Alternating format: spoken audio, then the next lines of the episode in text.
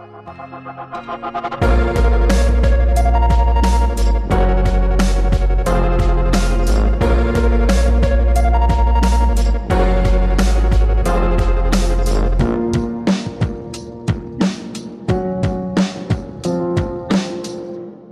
to Blackbird episode number 77. My name is James, and today I am thrilled to bring to you a conversation I've been waiting to have for a very long time. This is an interview with Matt Erickson. Of course, you know Matt as the host of King Pilled and Jason Stapleton's co host on his show, and also as a previous guest on Blackbird along with LB Muniz a few months ago. Matt is, of course, a very insightful cultural commentator and sort of a former or maybe post libertarian, if you will. And I wanted to talk to him about sort of his worldview, what he's been learning over the last couple of years, his journey into Orthodox Christianity, and just, you know, kind of the problems that he sees. And I tend to agree with him kind of inherent in libertarianism and what we can do to reshape our worldviews this conversation has gotten some really good reviews from the paid subscribers who have gotten the early preview for it. And I think you're really going to enjoy it. It's a little bit on the long side. And if these are topics that don't appeal to you, that, you know, feel free to skip it, I guess. But you know, if you have any passing interest in sort of mysticism versus materialism, the nature and flaws in modernism and the Enlightenment and that sort of thing, then I really think that you're going to enjoy this conversation. And I hope that you will listen to it with an open mind and hopefully it will open your eyes a little bit because, of course, that's what this show is all about learning to see. Speaking of the paid subscribers, of course, if you head over to blackbirdpodcast.com slash subscribe today, slide me a couple of bucks a month. It helps me keep the lights on and know that, you know, my work is appreciated. And of course, there will be more on that at the end of the show. So let's just get into it. Here is my conversation with Matt Erickson. Matt, welcome back. First time solo on the show. You've been here before with LB, but uh, why don't you go ahead and reintroduce yourself for people who haven't heard you before? It's very good to be here. Thanks for having me back. This has been a, a conversation that I've been looking forward to. So, I guess for those who don't know who I am, I would be one half of the of the King Pilled team. We have a, a it's really just a YouTube show for right now, but uh, a podcast YouTube show called King Pilled. And honestly, I was just I was just on the phone with Adam Patrick today, a mutual friend of ours, and I I told him that if somebody came up to me and they asked me to describe what king pilled is in 10 words or less, I would have no idea. I don't know how. And that's something that I'm trying to consolidate. That's something I'm trying to put together because because we have some stuff that we're wanting to do here going forward and I'd like to be able to to refer to the show more easily. But but generally mm-hmm. speaking, it's a I guess it's kind of tracking my journey through the, the way I approach the show is that I'm tra- I'm tracking my journey through digging into the philosophical underpinnings of libertarian theory and i found myself at orthodox christianity. And that's kind of the that's kind of the gist of it. And and so we're we're, we're sort of figuring out where we're going to go from here with that but we we spend a lot of time talking about that. Then i'm also most active on on uh, on twitter um, at King Pill. That's where I, I, do a lot of shit posting and and uh, I get some people riled up apparently, and it uh, it it turns into good content potentially, but uh, given everything going on in my life, I don't always have time to attend to all of that content. But, um, but yeah, so that's, that's, that's basically me in a nutshell right now. Uh, I want to I want to hear how you got from libertarianism to to uh, Orthodox Christianity. It sounds like Cyprian took a similar route. I mean, did you guys uh, did you guys confer at all, or w- were you independent of one another? Um, he was very much ahead of me on this. He was actually okay. an influence on me. He was one of the reasons that I I began going that direction. It was it was a kind of a whole confluence of things that have it's been very serendipitous and that's been part of what has kind of given me a, a hint that i'm i'm over the target yeah. that i keep running into all of these these serendipitous happenings surrounding it for example my dad and i were both I, so i i was raised seventh day adventist which is just about as as far away from orthodox christianity as you can get within still something that considers itself christian and uh, that's how I grew up mostly. My family has kind of over the last several years they've they've really shifted to a, be a lot more um, in the Reformed camp. They're very big R.C. Sproul fans, and that's that's kind of where they've been. That's where uh, my siblings and my mom still still are. But uh, it turns out that my dad and I were both digging into Orthodox Christianity at the same time for about a hmm. month. And without realizing it, we started comparing notes and realized that we were kind of looking at all the same things. And um, listening to the same shows and that sort of thing. So uh, that was another one of those serendipitous things. But uh, and now now my dad descri- he he calls himself an Orthodox Christian. He's not a catechumen or anything yet, but he that's how he he describes himself to other people. So for me, man, I what really got me started around the time that Stephen and I uh, started King Pilled, we had been reading a lot of Moldbug, and I found Moldbug just just incredibly compelling. Just as a matter, mm. I didn't, I didn't, I didn't launch into this as like, okay, I need to figure out what are all the problems with libertarianism. I considered myself an anarcho-capitalist. I considered myself not just an anarcho-capitalist, but about as radical as you could get for an anarcho-capitalist. I was fully bought in 100%.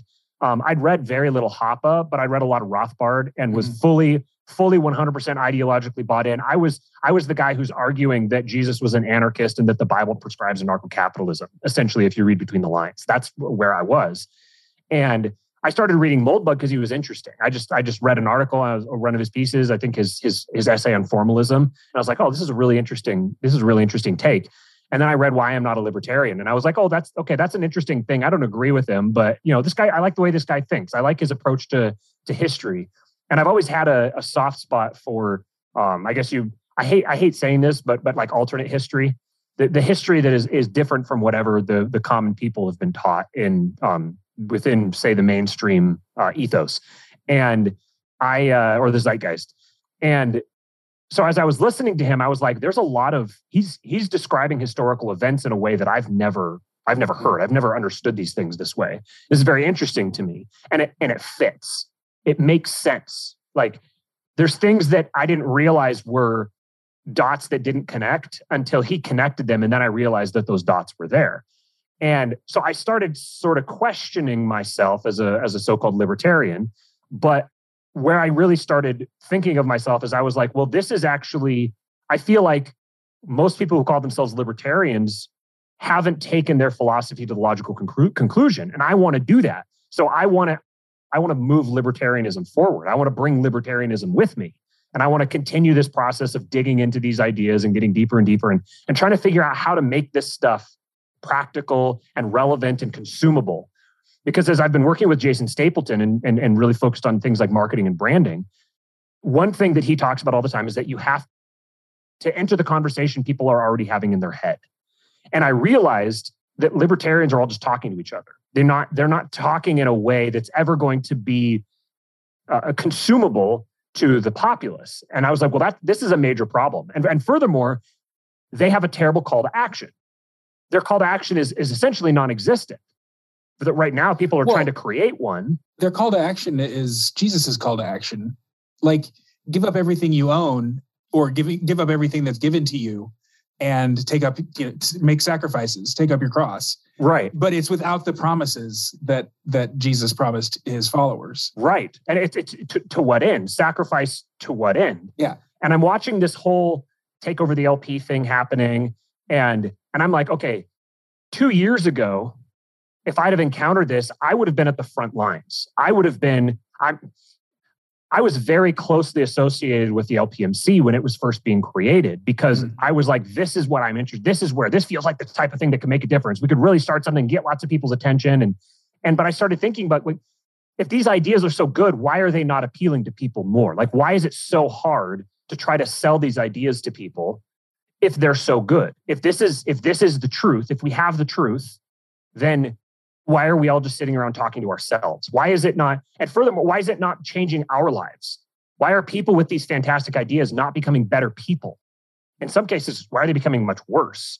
And so these are all the different ideas that were running around in my head, but I still, I still considered myself a libertarian. I, I was like, I wanted to be a better libertarian. And I feel I felt like everyone around me was was was was letting down the libertarian label and I wanted to be better. So um, as I understood, one of the big aha moments for me with with Moldbug was he traced a line through the the Puritans and to the modern day. He, he made a connection in there where I, I can't remember exactly how he framed it, but essentially that modern American popular culture and, and the like the American myth is an atheist Protestantism. That was essentially the way that he said it. He said that it was yeah. essentially like the like like taking the Reformation and going all the way to the point where you reformed Christ out of the mm-hmm. church. Mm-hmm. And that just absolutely exploded in my mind when he said that.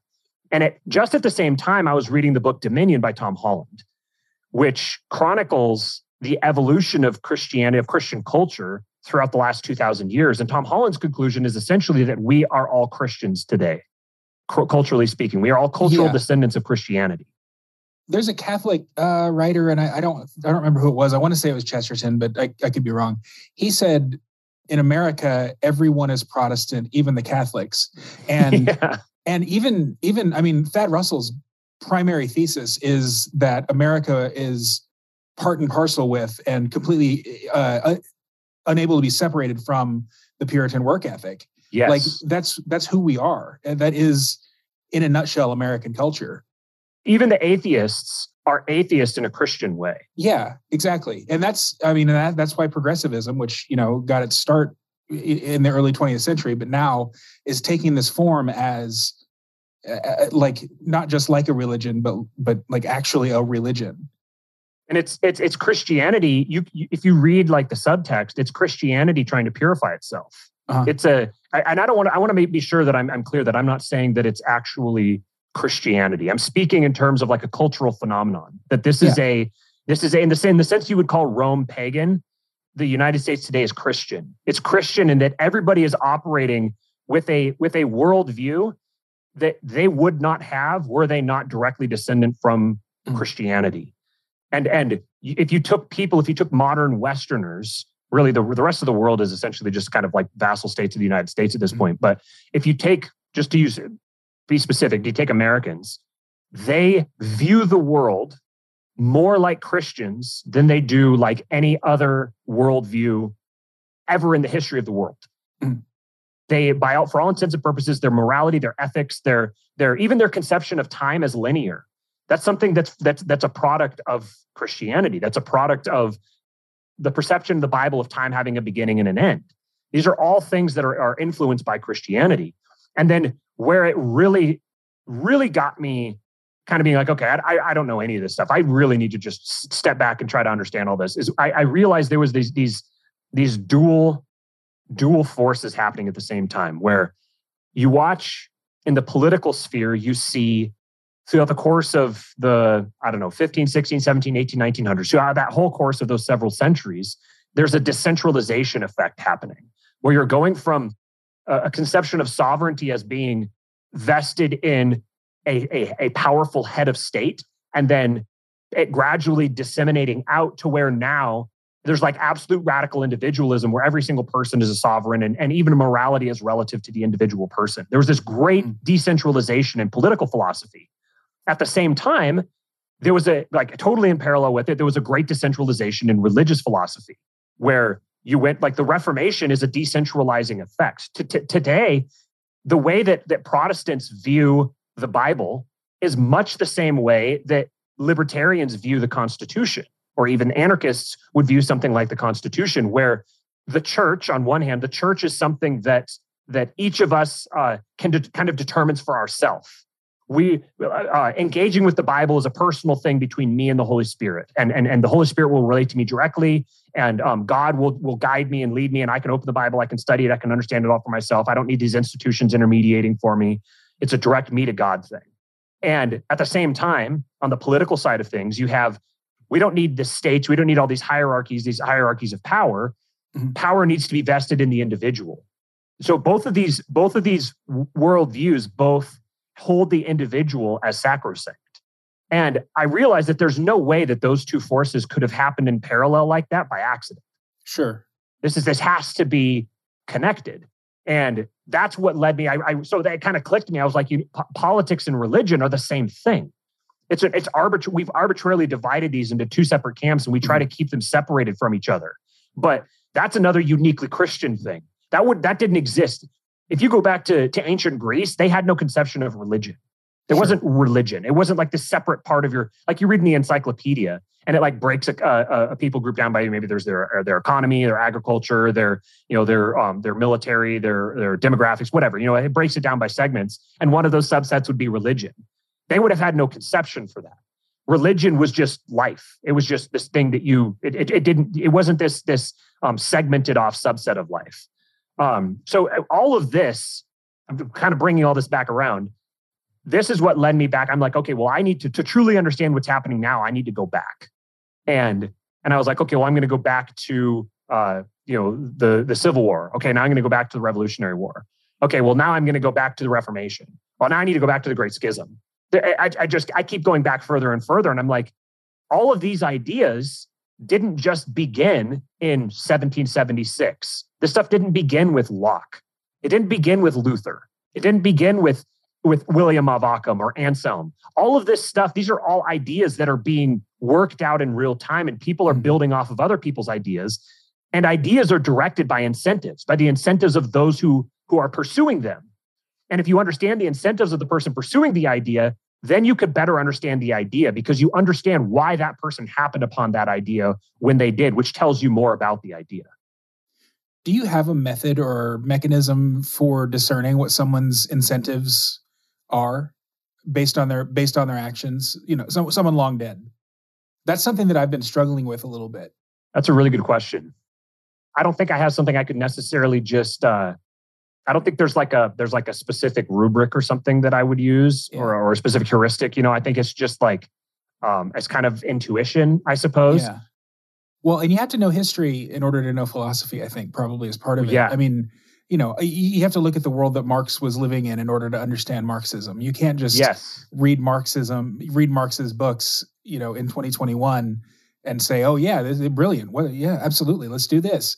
I mean, it's it's we're not in the middle of the industrial revolution you know? I mean things he said some of them definitely hold value. I think hoppe has done a lot of work on that.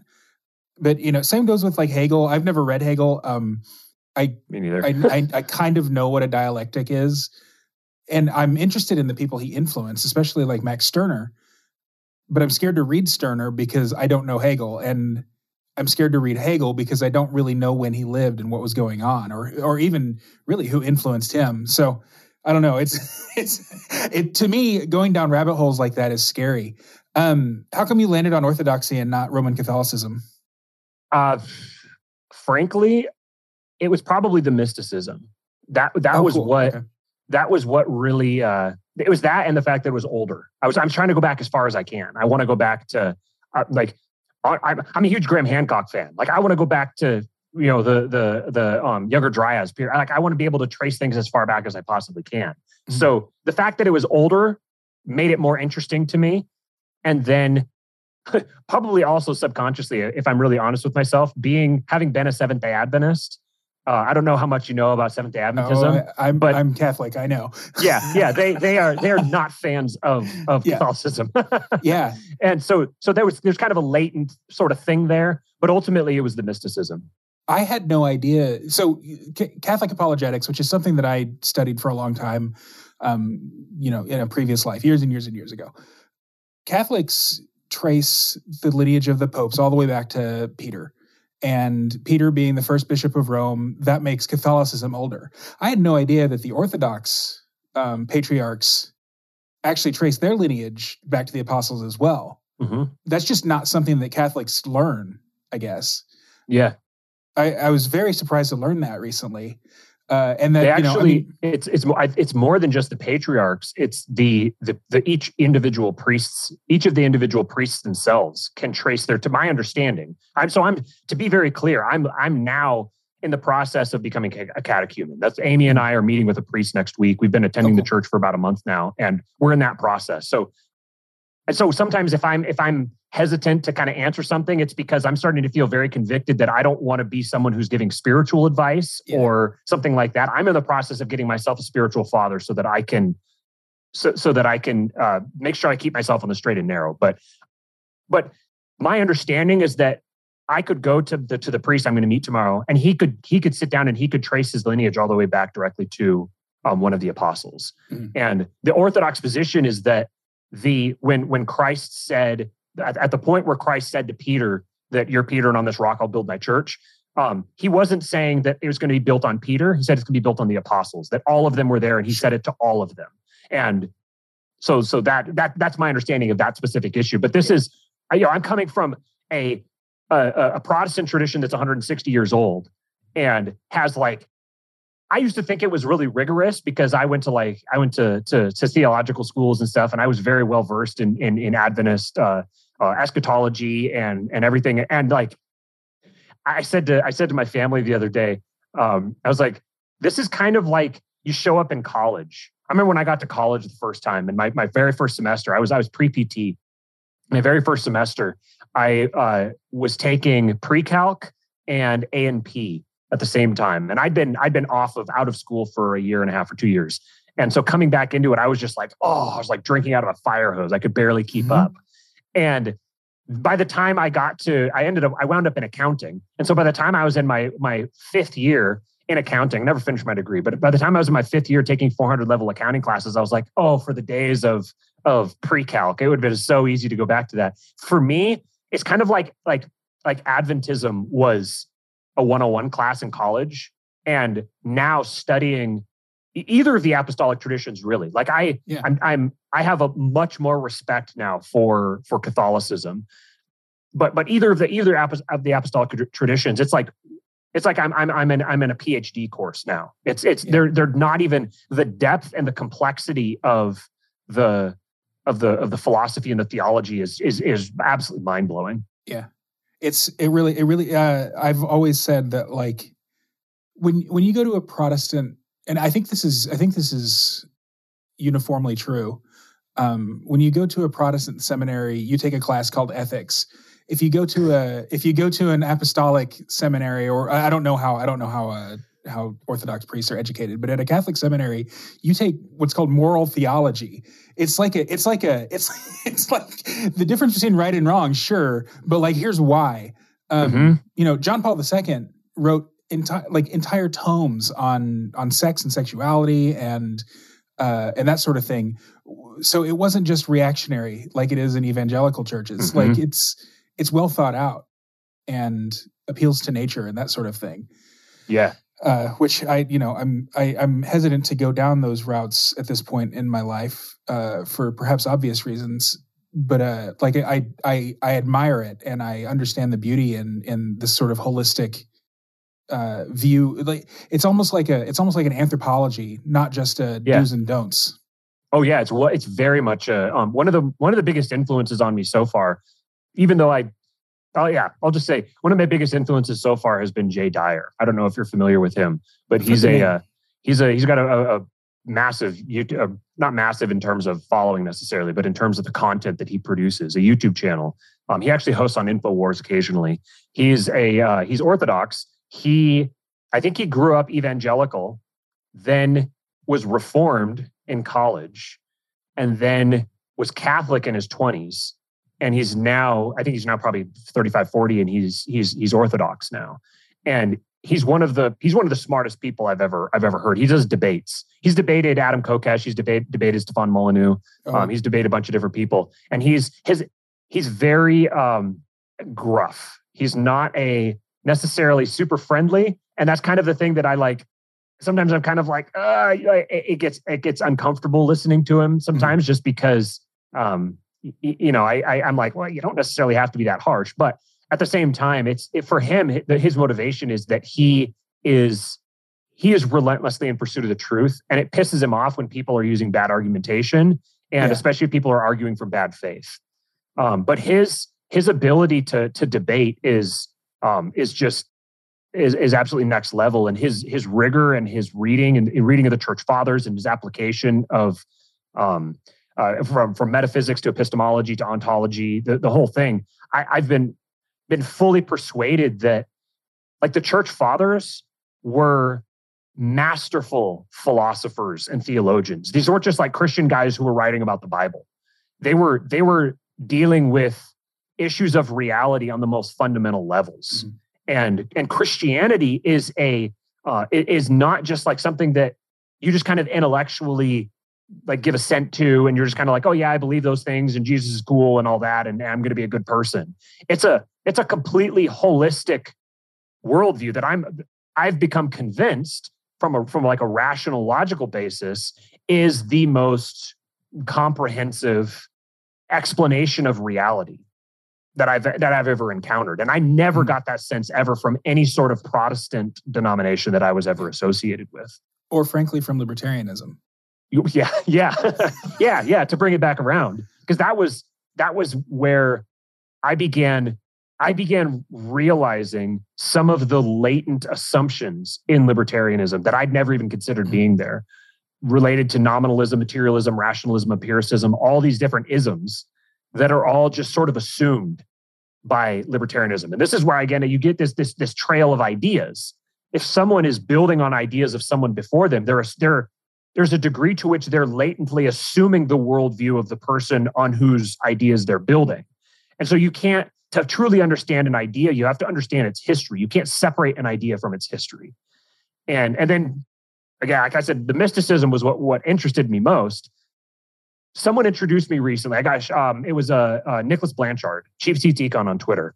He introduced me to the term egregore, and that term it's an occult term for for for someone who doesn't know. It's a it's basically the idea that uh, well, let me let me make sure I get the exact definition of it so I don't say something sure. stupid. Um, I've looked it up every I, time you've used it, and I still don't understand it. So hopefully, we can dig a little bit deeper into it. Because I can, I can see it, I can think it, but I can't necessarily explain it precisely. So what it is is it's an occult concept representing a distinct, non-physical entity that arises from a collective group of people. So think of Jung saying that people don't have ideas; ideas have people. Okay, yeah. Adam Patrick and I were just talking about this. Mm-hmm. So Okay. Now, now, just just to tie one other thing in, think about being indwelled by the Holy Spirit, or being part of the body of Christ within mm-hmm. that concept. Or uh, think about being part of one of these social justice movements, and mm-hmm. and and in the context of of that of that concept, it's and th- this was I think I might have actually DM'd you about this or made you part of a group chat or something like that. But what's weird is that you know these the the the, ideolo- the ideological or political positions that people hold don't seem to go together all the time. So like you know opposition to nuclear power and pro-choice abortion positions and you know uh, pronouns in your in your Twitter bio don't really go together. Like those aren't those aren't similar things but they are they they fall all they all fall under the same ideology. So it, would that be something like an egregore? I, I don't potentially. I, I, guess so. Maybe what I'd say is, is something like people will use the term. Once you start seeing this stuff, you start hearing it everywhere, and you realize that we have yeah. this baked into our language. People will talk about the spirit of the age. It's like yeah, the, the spirit of the age, the zeitgeist. Yeah, yeah. We think of that as just kind of like, oh yeah, it's kind of like the like how, how might you kind of you might say well it's like the animating spirit of the age like listen to the words that we're saying it's an animating spirit yeah so there's there's something that connects a group of people and like you said these all these disparate things that don't seem to have anything in common but for whatever reason they get cohered into a specific ideology a specific movement and then we talk about like a body of people and Nassim Taleb has has spoken on this, where he, he's talked about how groups of people act as individual entities that have different characteristics at different scales. So one person has like their own their their consciousness. Two people, if you put them together in one in one space, there almost becomes an entity of the two people in their shared consciousness. If you put 10 people in a room, if you have 10 people in a room and they're all united on a specific idea, you can feel that idea in the air. Mm-hmm. You can you can you can feel that connection between people. Maybe you could call it meaning. I don't know. But at different scales, different people act as different entities. And like we understand this in terms of like if you get a mob of people, the individual members of that group will act differently. So the, the whole mob itself will not behave in the sense like if you took each individual person and you added the character or the personality of that person, you added them all up, summed them up into a group of people, it, it will it will behave as an entirely different entity altogether. Right. Yeah. That so I want to get back to egregores, but that reminds me of something you said. I don't remember if you said it on Buck's podcast or um, just in passing when we were down at his place uh, outside Austin. But she said something like the ortho- orthodoxy doesn't have the concept of the individual. Is that right? Something like that, anyway. Similar, maybe similar, yeah. Um, that's something that I'm actually that's that's an area of of particular interest to me in trying to really understand and parse that out. And I actually think I'm going to try to. Jay Dyer just followed me on Twitter, so I'm going to try to reach out to him and see if uh, if he'll come on and and and kind of delve into that specific thing. But what they don't have, they don't have the at least the idea, the the conception of the individual that libertarians do. They think they would think of individuals would be seen in a very different sense.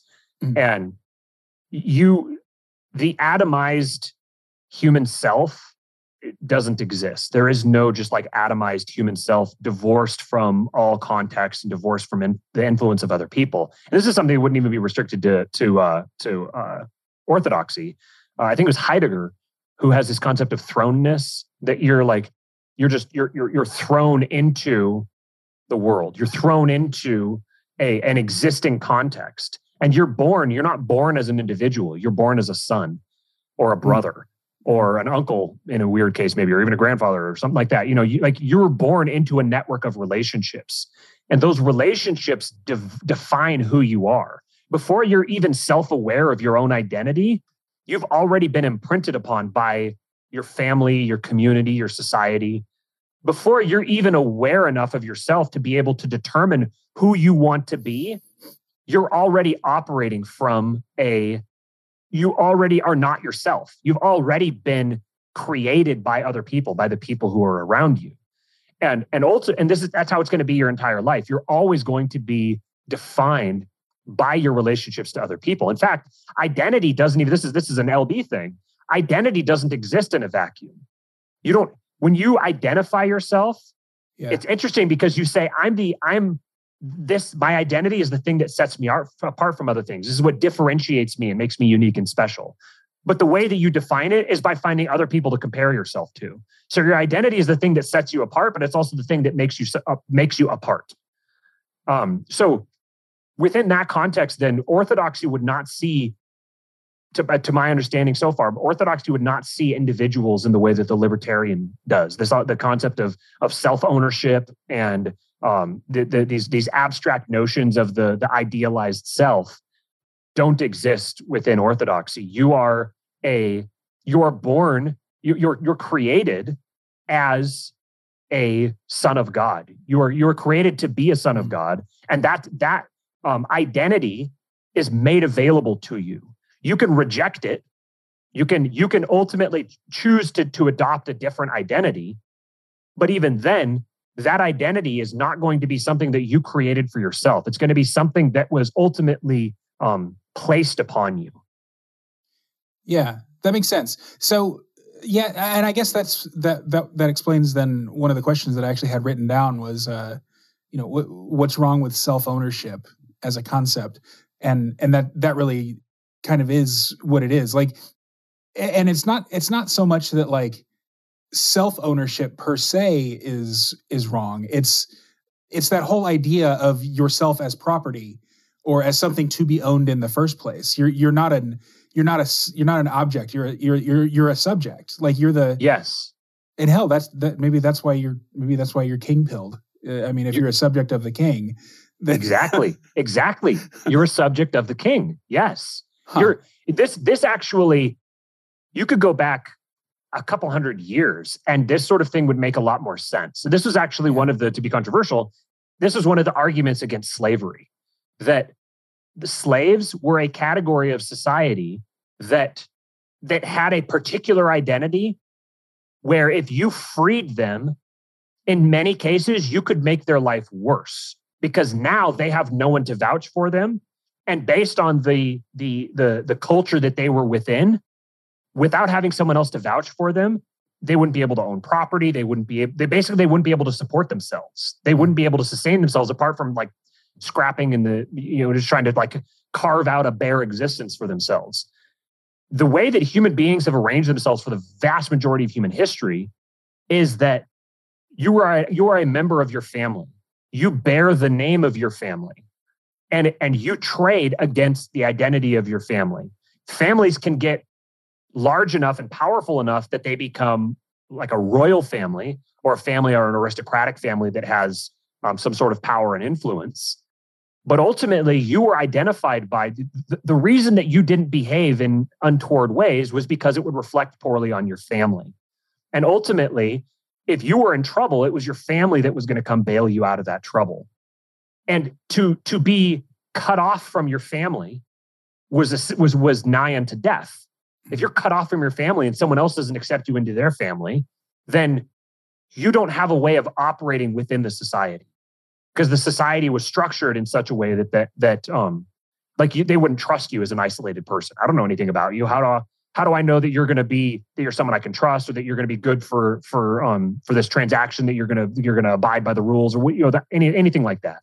So the idea, if you think of this in terms of being a child of God, being bought with a price, we were once slaves. We were we were a part of a different family. We had been pulled into this other family, and we were representatives of that family. And the the benefits that you get of being part of that family are very good in the short term and very, very bad in the long term. Then someone paid a price for us and gave us the opportunity to be a part of a different family. And as a part of that family, we adopt, we, we are given the identity of a son of the head of that family, which means we, we bear his image. He vouches for us. Ultimately, he stands to protect us and care for us and provide for us. And you can reject that offering, but you can't be an atomized person. If you reject mm-hmm. that offering, you're going to be taken back into another family because ultimately the forces that are at work, to get back to the egregore thing, the forces that are at work within this world operate at a level above our awareness and comprehension. And ultimately, we are we are used as pawns by forces beyond our comprehension, the, the powers and principalities which actually I learned powers and principalities is not just a figure of speech. It's actually a reference to a specific category of angel or specific category of divine being. Mm-hmm. It's a it's an actual it's a technical term. Powers and principalities are like uh, are like a title or a role of a, a a category of divine being. Yeah, Thomas Aquinas has like the whole hierarchy of angels among mm-hmm. whom you know, the archangels I think are at the top, and then there's angels. And angel, the only angel just means messenger. Mm-hmm. I mean, that's just another. That's just another it's sort a, of rank in the hierarchy. It's exactly, not, it's a subcategory. Yeah, right. So, my conceptualization of history is kind of strange. I, I, and maybe it's not strange, but so like, there's obviously the linear timeline like one thing happened then another thing happened and then another thing happened and these are the people who did them but then when you look a little bit deeper, you've got like cycles, which Vin Armani has done his work on. And then you've got what seems like pendulums going back and hmm. forth. Mm. And two of the pendulums that I've noticed are so there's the the materialist and mystic or mystical. And it seems like we're we're hardcore swinging into a mystical thing. That's and that's why even the the secularists are treating COVID like it's some mystical thing. And then you've also got individualist and on the other side of this pendulum swing, something like collectivist. Uh, I, don't, I don't necessarily like, maybe it's communitarian or something like that. Mm. Do you think that rather than this is reality, this is truth, it's actually just more something like this is the current zeitgeist that we're entering? This being this being we're moving away from uh, the individualism of the Enlightenment era and uh, the postmodern era, and into something that's sort of post postmodern, um, which just is going to be a little bit more communitarian. I mean, I don't think it's a I don't think it's a coincidence that so many libertarians who are histor- like a lot of people say that libertarianism is defined by individualism but so many libertarians are realizing this that we're not atomized we're not islands and that we exist within communities. Everything that you just said i don't think that that would offend the sensibilities of most thinking libertarians But if you had said it three or five years ago, it probably would have. And then on the other hand, you've got all these people who are obsessed with their individual lived experiences and their individual personal identities and that sort of thing, but who also are animated by and and equally as obsessed with their group, their their group identity and that sort of thing. And I don't really know where they were 5 years ago. Maybe they were more focused on the group than the individual identity. I'm not sure. I, I guess I'd have to think about that. But but um in any case, uh, do you think that we're on sort in sort of this like threshold, this like liminal space between uh, like a hardcore individualism and an, and a more communitarian type zeitgeist? Hmm. I had a whole bunch of thoughts while you were saying that. Let me think of how to how to get through these in the right order. So the first to address the libertarian actually no no first first I'll address the the like the, the historical cycle thing. Um, so I think this this is a this is an area that I'm um, that I'm I'm very much wanting to focus on now. And it's an area where I don't have answers for it. I just have a bunch of questions. Mm. And I want to talk to people who can help me try to answer those questions. I've had I've had this distinct sense. Part of this is probably from from growing up as a as a, uh, a participant in a belief system that's extremely apocalyptic in nature. Um, I've had this sense of like like I'm living in the end times. Jesus is going to return in my lifetime. I'm going to live through an era of persecution and martyrdom. I've had that just kind of like baked into me for a really long time. Mm-hmm. And um, I grew up a believing I was even until very recently, I saw myself as a young earth creationist. You know, the world's only been around for six to 10,000 years. That's it, you know, more closer to 6,000 probably. And, and, you know, the Bible is a literal record of history and all that sort of thing. And in going through the course of all this, I've been, I've been much more convinced of a lot of the historicity of the Bible um, I, I've felt it's not that I was wasn't convinced before. It's just I've, I've I felt reaffirmed in that sense. Yet at the same time, I can't ignore things like a, a pattern like the like the Younger Dryas period 12,000 years ago, 12, 13,000 mm-hmm. years ago. And then all of these pat like this this repeating pattern. If you listen to someone like Randall Carlson talk, he he details in very well how you can see this repeating pattern of global cataclysms going back on a regular basis every um, you know every 6 12 25 50,000 years it's mm-hmm. almost like there's this there's there's these like solar cycles that are cosmic cycles that are associated with major impacts major cataclysms that sort of thing and i can't ignore that i'm like well if those if that if reality didn't exist prior to 10 10,000 years ago or something then how does a pattern like that exist? How do you pick out a pattern like that from something that didn't exist? You know, so this is that's I'm trying to break myself of this notion that the that we've been around for about 6,000 10,000 years and the world is about to come to an end. And you know that that all this is going to happen in my lifetime. That's been like at, at a, a subconscious level that's been in there. And so now I'm like if we've been here for however many tens or hundreds or, or hundreds of thousands, millions of years, who's to say we're not going to be here that much longer again? Prior mm-hmm. to getting into orthodoxy, I was very, I was starting to feel very compelled about simulation theory, the idea that we live in in some type of a simulation sure. that's that's running for the purpose of solving for something specific. That we are here as subjects in a simulation that is directed toward trying to solve a problem or produce something. And so my theory was like, well, maybe that's what love is. Maybe love is the thing that we're because you get all these different angles from Christianity, from from um, hippies. Like everyone always kind of kind of converges on love. And like if you've if you've ever done psychedelics, you'll get this sense where you're like, you know what love is. You can you can see it, you can taste it, you can you can sense it. You know what love is. That's the best way you can you can describe it. And it's like, okay, well, what what is whatever that thing is, that must be what all of this stuff is all trying to solve for producing or generating or concluding or something like that. This is where my mind was prior to getting into orthodoxy. So now I'm trying to to to reconcile those things. I'm trying to you know if we're if we're going to be here for if this isn't the end of the world, you know, if there isn't going to be a comet that hits in 10 years and wipes us all out, if we're going to have to survive through all of this and have and produce children and and and and have generations after us, then we need to be acting like that's the case now. And there's a lot within libertarianism that seems to have a very apocalyptic sense toward it. People are seriously throwing around the words martyr and talking about like martyrdom. Yeah. And and it's kind of and there's kind of like this sense that it's like well you know the state is so bad that what we need to do is we need to just rally up this get this really big force and throw them at it cast ourselves against the gates and hopefully it's enough and we can break it apart and you know then we'll all live happily in utopia or something like that. And there's there's there's i'm not saying that that's how all libertarians are but i'm saying that this is mm-hmm. almost like a like a spirit or a sense that's building in people.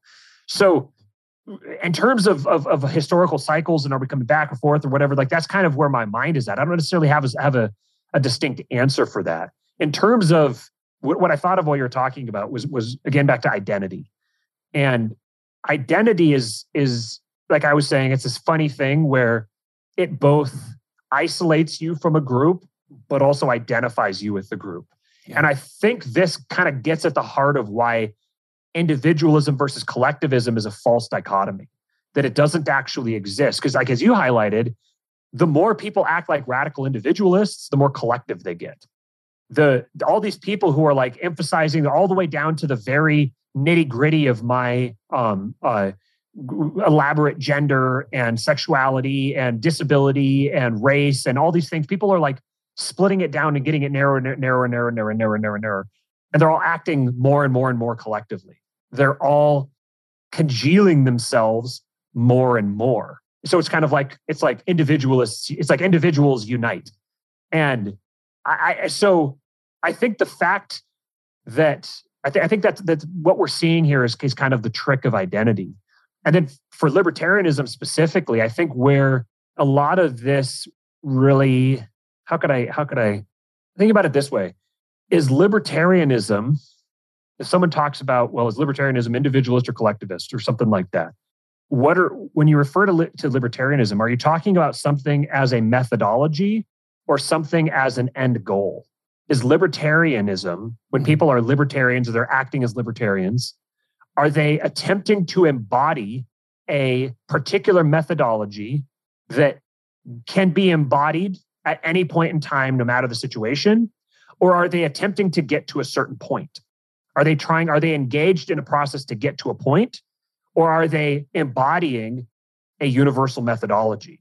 And I think if the goal is to get to a certain point, then libertarianism can't be individualist.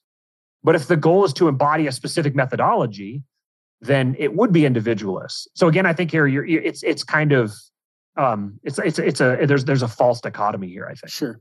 And what's kind of strange is if you go to like a Libertarian Party convention, they illustrate that because one of the slogans is uh, a, a, world set free in our lifetimes. Like that's the goal. It doesn't mean anything, but that's the goal. Mm-hmm. That's the end state. And so you're at this collectivist event, and and that's or, or at least this communitarian event, and that's their that's their slogan. It's not it's not like uh, you know we're we're gonna not violate the nap tomorrow or something like that. It's it's it's this it's this this. Uh, eschatology almost, mm-hmm. um, or maybe not even almost. Like it is. It's it it's is. an eschatology. Yeah, yeah.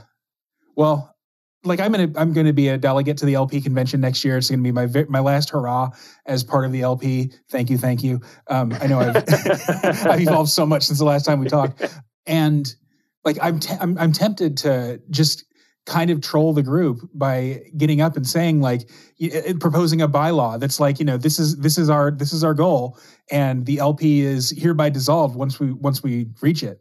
Mm. and the thing is like there's no way anybody would go for that. I mean, maybe some of the Mises caucus guys would but like you know I mean your your normal libertarian and even most of the Mises caucus people are they're not looking for a specific goal they're looking for an eschatology.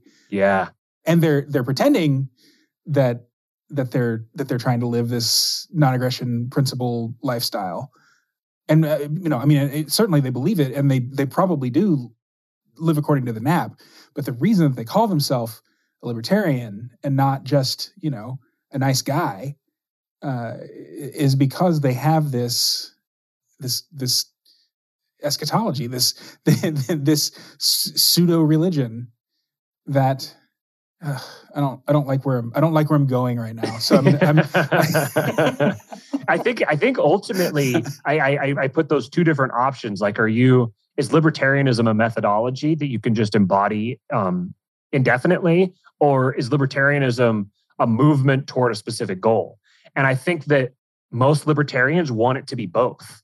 They want to say libertarianism is a methodology that's going to take us to this end goal, but it's hmm. not. It, no, it, yeah. Acting as a libertarian will not create a libertarian society. And that is what Andrew's big contribution has been. He's mm-hmm. shown that. He's shown why. And he's shown how you know like if if you want this if you want this end goal here's your methodology mm-hmm. you're not mm-hmm. going to like it but the, this is what you've got to do or you can keep living your your methodology and not winning which is also perfectly fine like do it if you want mm-hmm.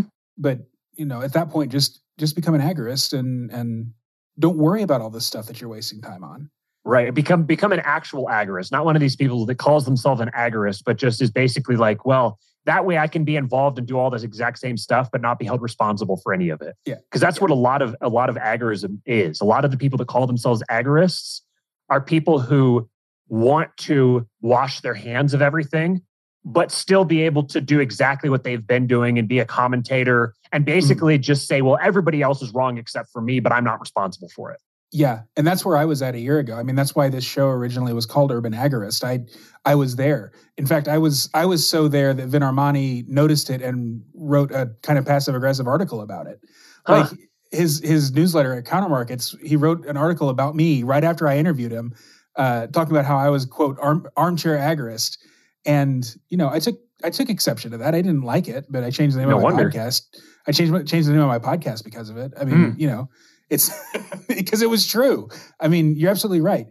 I think that's that's kind of where you and Jason bridge the gap too. I mean, you can you can care about the you can care about what's going on and also find a good solution within your own life without needing to get so involved in it that you're sacrificing yourself and your own like what whatever you do have influence over in order to be part of this big thing that's probably going to fail anyway. Mm-hmm. It's it's there's this idea. This you can see the light in egalitarianism in, in libertarians here, where the there's this notion kind of that politics is either something that you should be involved in or you shouldn't be involved in, and that this is a a universal hmm. should or shouldn't for every single person. Yeah, and and I I don't buy that. I think that someone said to me the other day that good people choosing not to get in politics is accepting that they're going to be ruled by evil men. And I was like, mm, okay, that's because because rulership is going to be inevitable. There's going to be someone who's in a position of rulership. Anarchists want to say, uh, well, we believe in rules, but no rulers. You don't know how rules work then, because there's no such thing as rules without rulers. This is, is this is you're they're, they're making the exact same um, fundamental mistake as communists do that like, oh, we could just set up the system that can run without people being in charge. Just, perhaps there's some sort of technology as well. The Bitcoin people come out. Perhaps there's some mm-hmm. kind of technology where that could ultimately be possible. But even then, that technology is still going to be applied by human beings. It's still going to be an arrangement of human beings, and human beings are fundamentally hierarchical. So it's inevitable that you're going to have rulers. So then to say that good people should never be involved in politics is to say that only bad people should be rulers and I don't know how to I don't know how to to say I don't know how to endorse that. I think that there definitely should be people getting involved in politics. This is why I like what Andrew and, and Pete and and Buck are working on mm-hmm. with the with the um, uh, Mises GOP and the anti-tax and all this stuff because I believe that there are people who need to be involved in politics at the local level because ultimately you cannot adequately protect your communities if you don't have any influence over the governance. Mm-hmm. And if you think that you're going to influence the governance just by being like, oh, well, you know, uh, we're going to talk to all of our neighbors and get them to vote right or something like that, yeah. like you're that's that's you're the entire predicate of the of the libertarian notion is that democracy is bullshit and that it never works out. Like that's that. So, but now you're going to say well, we're just going to depend on democracy to try to solve the problems of democracy. It's not going to happen. You're going to have to have people who are in positions of leadership, and there's no reason to treat the state as somehow fundamentally different from any other institution when it comes to being in a position of leadership and adopting responsibility. Ultimately, one of the one of the big kind of red pilling ideas for me was when I don't remember if somebody posed this question to me or if I just posed it to myself, but I was like, if I had to choose between good government and bad government, which would I prefer? Would I say that those are equal? And I'm saying all government is bad. Well, clearly, some forms of government are worse than others, like right. obviously. So if one form of government is worse than another form of government, then I can't just say, well, government is just bad, period. Mm-hmm. I can say government violates these moral principles or these ethical principles. Sure, okay, but it exists. So would I rather it be good or bad? I, I, to say, well, neither, I don't care. It doesn't matter. It's all the same to me.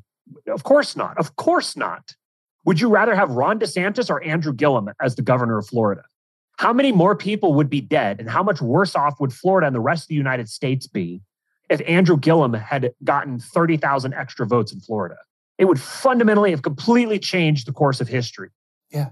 And that's, I, I can't, I, am not advocating for it. I'm describing it. It just is something that I, I can't, I can't deny that. So ultimately, yeah, if somebody's Matt, going to be involved in politics, they have to be someone who's who's who's ready for a role of leadership. DeSantis is a blood-soaked monster. Don't you know this? right. Someone's going to reply with a picture of him uh, with the yarmulke on at the at the Wailing Wall. oh my god! I had a, a, a tweet that has been just I I tweeted this the other day. It occurred to me while I was out walking my dog at midnight, and it just keeps coming back to me. This thought keeps coming back to me. I had said originally, I said individualism is a psyop, and and I, I just tweeted it and just left it. And if somebody had like said, "Well, prove it," I would have been like, "No," you know, like I don't necessarily have a, a a, a, fully worked out argument for why it's the case. I just know that it mm-hmm. I can, I can, I, am recognizing that it is. And then it well, came to me. And yeah, go ahead. How did so, it come to you? The reply I, I put up a couple days later, I said, an individual's responsibility is to his community. A community's responsibility is to its individuals. Communities must protect individuals. Individuals must protect communities. And that, to try to reduce it down to just individuals or just communities, is missing the point. The fact of the matter is, individuals exist and communities exist. And it's the responsibility of the community working together as a collective to protect its individuals. And it's the responsibility of each individual to protect the community both of those things have to exist in in in accordance with one another yeah that's the that's the reasonable and well thought out answer my my knee jerk my knee jerk reaction was if individualism wasn't a psyop it would no longer exist mm. i hmm. mean it would have gone the way of the tea party and occupy wall street psyops come as a reaction to something that actually has the potential to bring down the system I mean, Occupy Wall Street was gaining traction. And mm-hmm. so the corporate executives had to convince everybody that no, no, no, no, no. It's not us that's evil. It's those racists that are evil. And yeah. and uh, and the Tea Party, you know, once the second they gain power in Congress, uh, well, I mean, there's how many how many of them are still holding to the values that they ran on? Like three. And Justin Amash is no longer in Congress, so now it's down to like 2 mm-hmm. I mean, you know, it's the the perpetrators of psyops know what they're doing. Mm-hmm. The deep state and the cathedral, for lack of a better term, I guess, uh, are not dumb people, and certainly the people who are above them aren't dumb. That's how they got above them. you know. This is where I'll, I'll give another another plug for Jay Dyer because his uh, this is where he really got started with a lot of this stuff. He wrote a couple books called uh, Esoteric Hollywood, mm-hmm. Where he um, really traced back all of the you know ngos freemasons all these different uh, cia all these different things and, and, and connected them all together. I haven't read the books yet. They're on our in fact as part of the supporting listeners group with king pilled we're doing a book club and uh, that's i think esoteric hollywood's going to be one of the next books that we do. Oh cool. Um, along with uh, bronze age mindset and um, what was the third one? I don't i uh, just I don't looked remember. at it the other day but i don't remember yeah. um, so the uh what was I saying? Oh, Jay Dyer. So he has he's got just just hours and hours and hours of video detailing all of the all of the major players. I'm talking like Kissinger level and above. All of these major players, the things that they've said the the specific plans that they've laid out, the justifications they've given for them. They've talked about all this stuff publicly. He just did a stream the other day where he was talking about one of these. It was a, a policy paper that was put out. It was talking about um, uh, military service, the draft and military service, and they explicitly said one of the goals with the military is to break people of their religious foundations, their religious underpinnings, so that you'll make them a permanent permanent servants of the state. Mm-hmm. And and if they're too stupid to figure out that that's what's happening, that that they're being used as cannon fodder. The term cannon fodder is used over and over again. If they're too stupid to realize that they're being used as cannon fodder, they deserve to be used as cannon fodder. They're they're they're discussing this stuff explicitly. They they they talk about it openly. The World Economic Forum with the whole hullabaloo about the Great Reset. They've detailed all these things. Just, just they, they've they've put them out there explicitly. Yeah. Agenda 201 with I'm just I probably shouldn't say some of these words. The, all of these things oh. in the lead up to to uh to to the most recent big uh global experience. All of these plans were all laid out ahead of time. These are people who are operating above the level of government. And that was actually that was one of the things that um, we, when COVID came down, one of the first I, I saw really early on that I was like, this is going to be a serious thing. Whether the virus itself is serious, this is going to be a serious world changing mm-hmm. thing.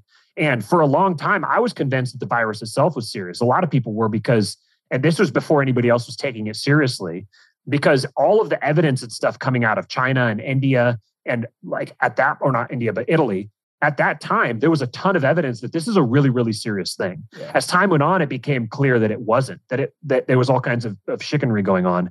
But the um I, I what I thought was, what if it was real? What if it was as bad as they said it was? What if there was a virus? Like, like just divorce yourself from this world and, and go into hypothetical land for a minute, which is where libertarians like to be. Um, that, was, that was a cheap shot. um, it was, it was but, good. but go into hypothetical land and imagine what if there was a virus that this that was this severe and that was that transmissible and that um that that that deadly.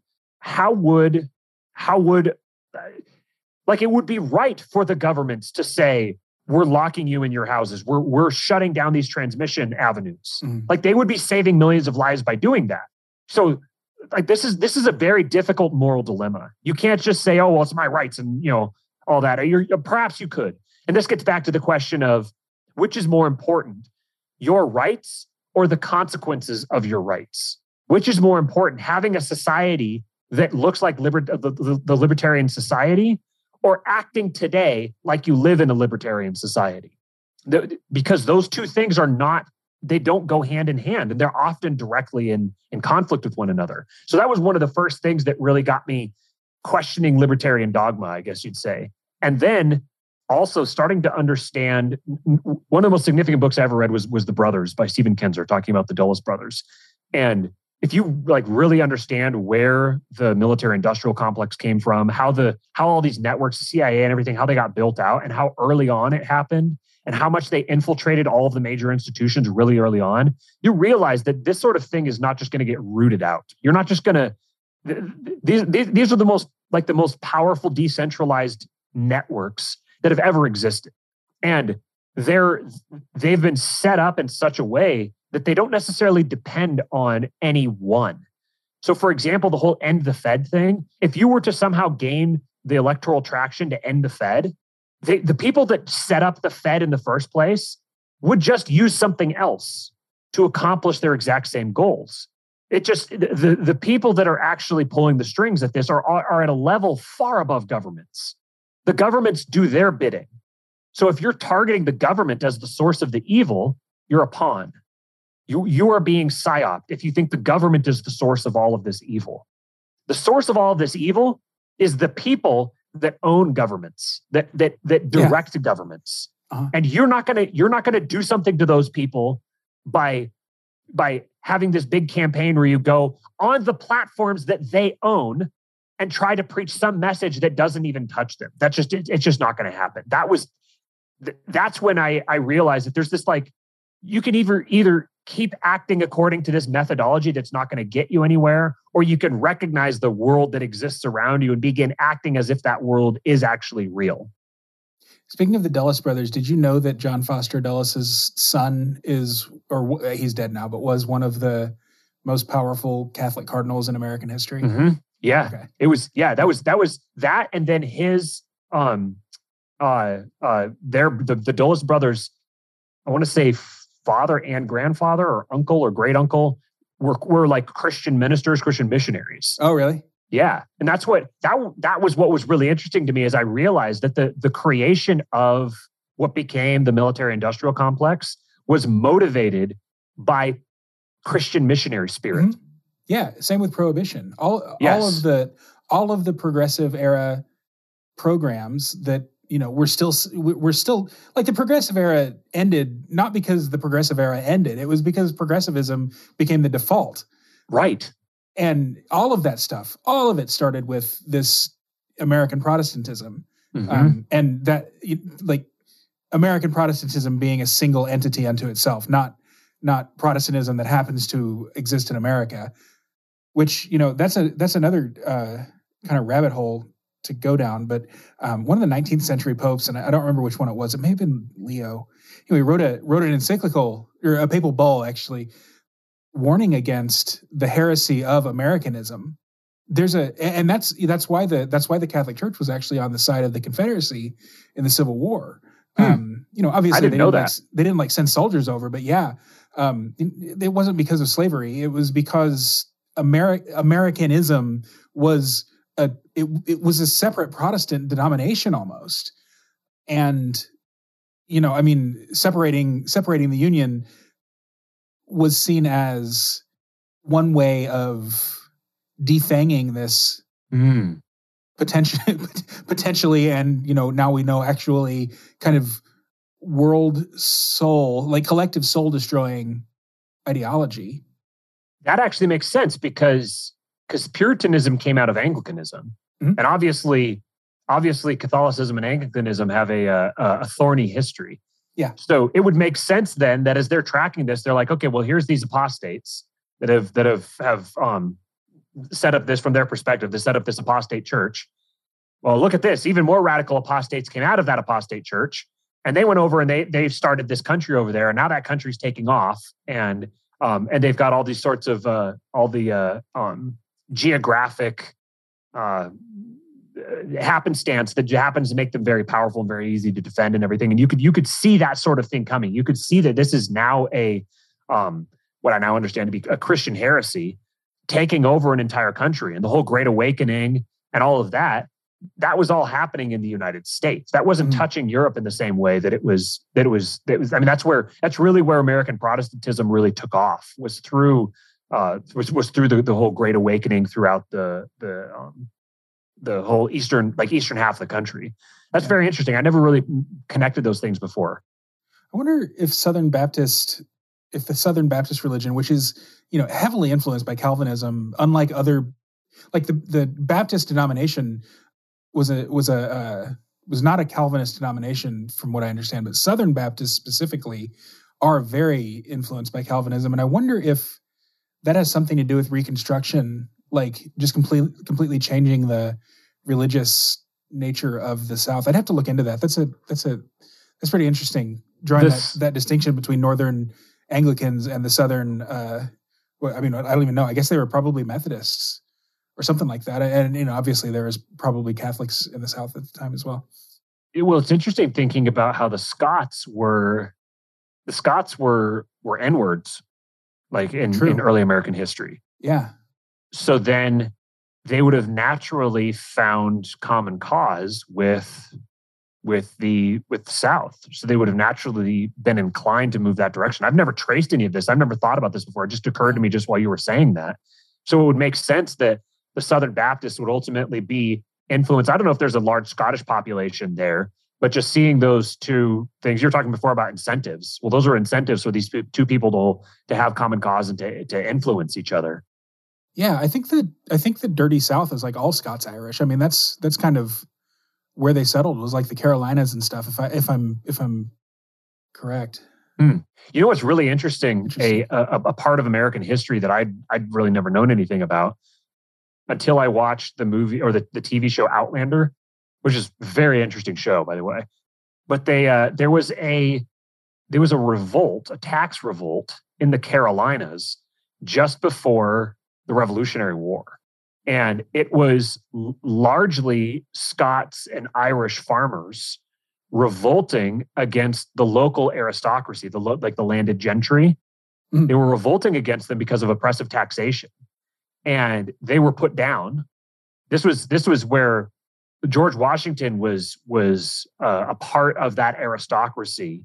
He was I don't know if he was necessarily involved in the uh, oppression, so to speak, but it was he ran in the same circles, and that aristocracy put down this tax revolt and within a decade or so became the America the the the revolutionaries. Wow.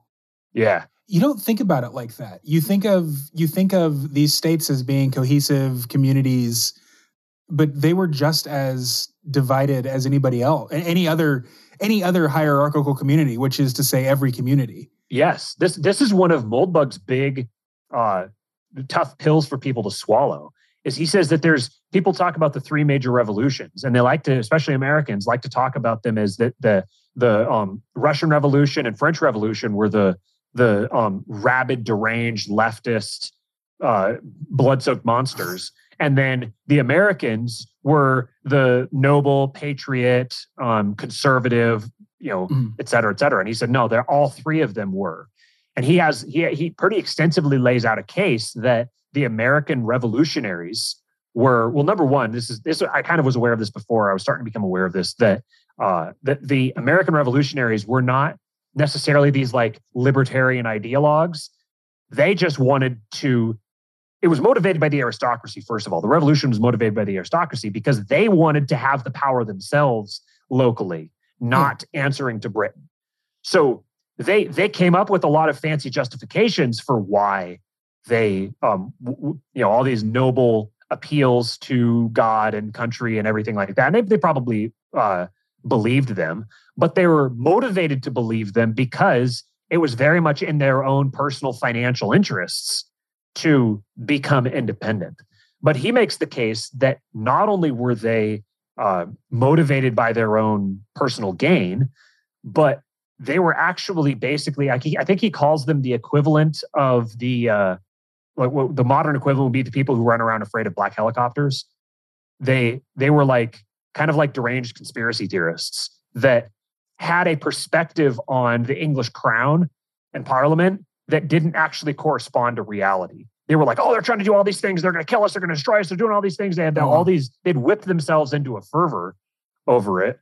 And there was he, he has a, a, a, number of different people that he refers to original documents from that time who were like i don't know what these people are talking about but like parliament has no will to try to enslave people and take away all their rights and all that kind of stuff like all the stuff that they're saying a, lot of it was just kind of like run of the mill corruption and mm-hmm. um and like i guess people's wires getting crossed and, and talking past each other so it's interesting that that the american ethos which is really what informed american protestantism was, uh, at least according to Moldbug, born out of a um, kind of like a conspiracy theory run amok.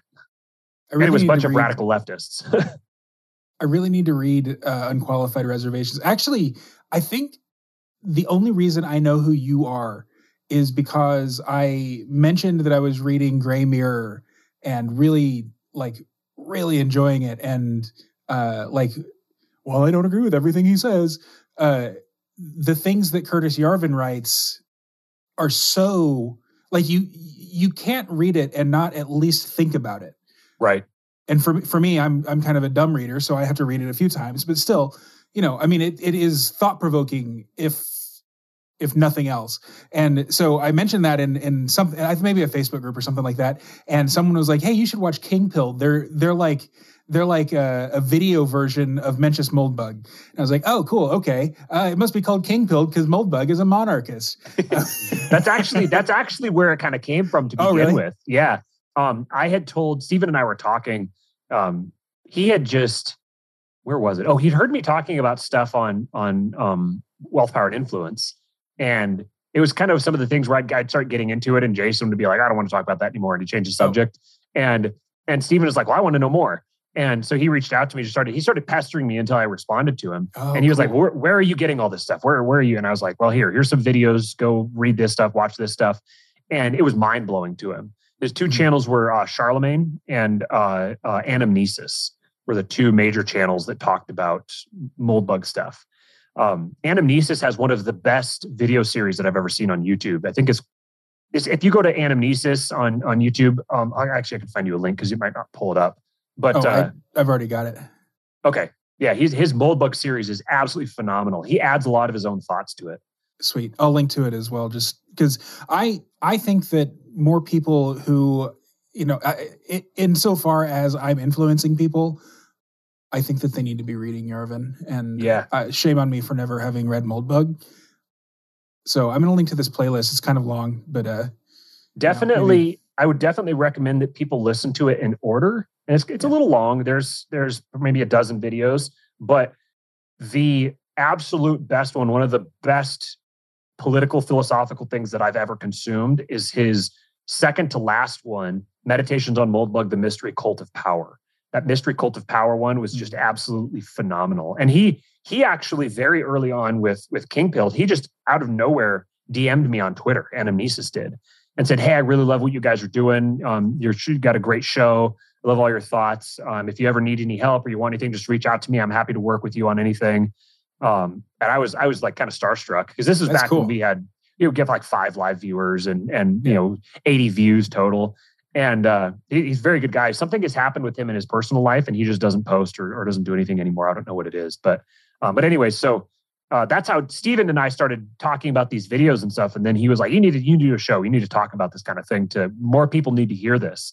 And one of the last times we had that conversation before he finally twisted my arm enough to got get me to start doing the show, um, he said something about how all of these. I think he was talking about the LPMC, and he was like, "If all these guys could just understand this stuff, like if we could just."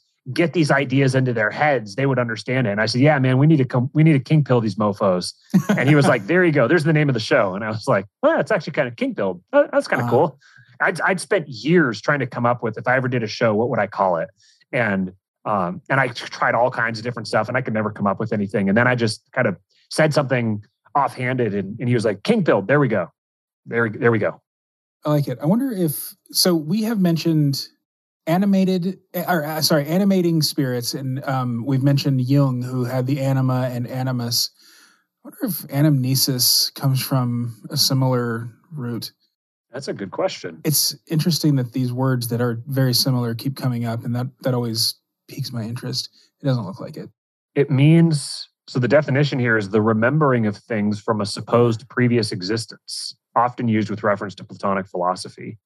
In the Christian, oh, interesting. Yeah, it's a Eucharistic term as well. Part of the I'd Eucharist in which- the part of the Eucharist in which the passion, resurrection, and ascension of Christ are recalled. Interesting. I'm sure that he did that for the double meaning. Cool, interesting. All I want to ask him. I know.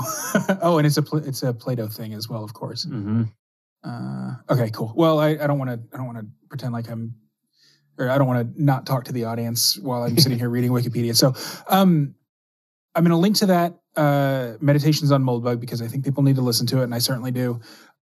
You tweeted, and I'm going to quote this tweet. I actually copied and pasted this one. The problem isn't the nap. The problem is with the in parentheses entirely materialistic definition of aggression. Mm. So, what's the materialistic definition of aggression? What's wrong with it, and what's a better one? Like different definition. So that's part of what like what I wanted to set out to solve when I was really trying to solve libertarian philosophy before I, I got interested in other things. I I started out the show being like, okay, we have a bunch of problems that we've identified that are not um, whether it's problems with libertarian theory or problems that libertarian theory doesn't solve. And we don't know what the answers are. So we just want to start talking about this stuff and see if we can get people who are smarter than us to start weighing in and so we can try to solve some of this. And that was one of them. It was like I, I want to I want to retain the nap. I don't think the problem is with the nap. I think the problem is with the way people are are, are conceptualizing aggression. Because if if your definition of aggression only involves stuff related to like physical your physical property rights or physical aggression against you or violence against you and that's the only thing that you're concerned about that's the only thing you're focused on you're missing out on a major component, a major portion of human existence, because not all human beings are not physical beings. We have physical beings, but ultimately we're spiritual beings. And I think this is a, ultimately, this is kind of a, from listening to Jay Dyer, I've been really convinced that this is a, just an innate, uh, an unsolvable problem within the constraints of libertarian theory, because libertarianism is ultimately um, materialist, rationalist, and uh, uh, nominalist and empiricist. All those things are all. Um, if you abandon those aspects of libertarian theory, the rest of it has to go as well.